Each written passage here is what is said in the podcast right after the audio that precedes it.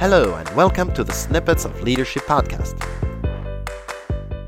There is only one right way to start a one to one, and it's only one sentence.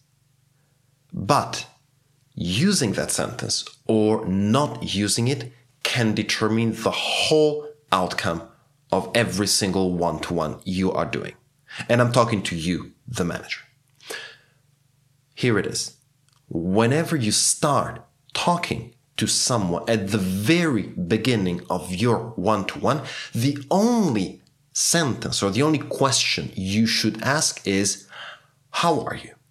Or how is it going? And then stop.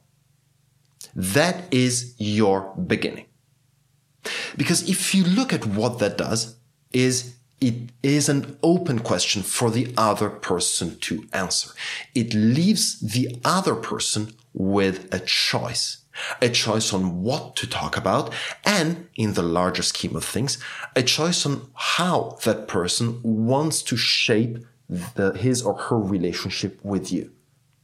Now, if this seems overcomplicated, and it might, think about what you're trying to achieve with one to ones now.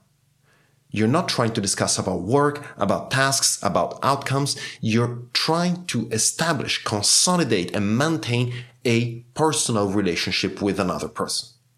So if you start talking about work, if you start imposing a specific task of discussion onto the other person, well, all of a sudden, it's not a relationship between two people. It's a boss telling an employee what he or she must be doing. So unless you start with a very simple question throughout every single one to one you do during the year, you might invalidate the reason, the original reason for which you are doing those one to ones in the first place. Have you ever thought about it? What do you think? Let me know. Thank you and talk soon.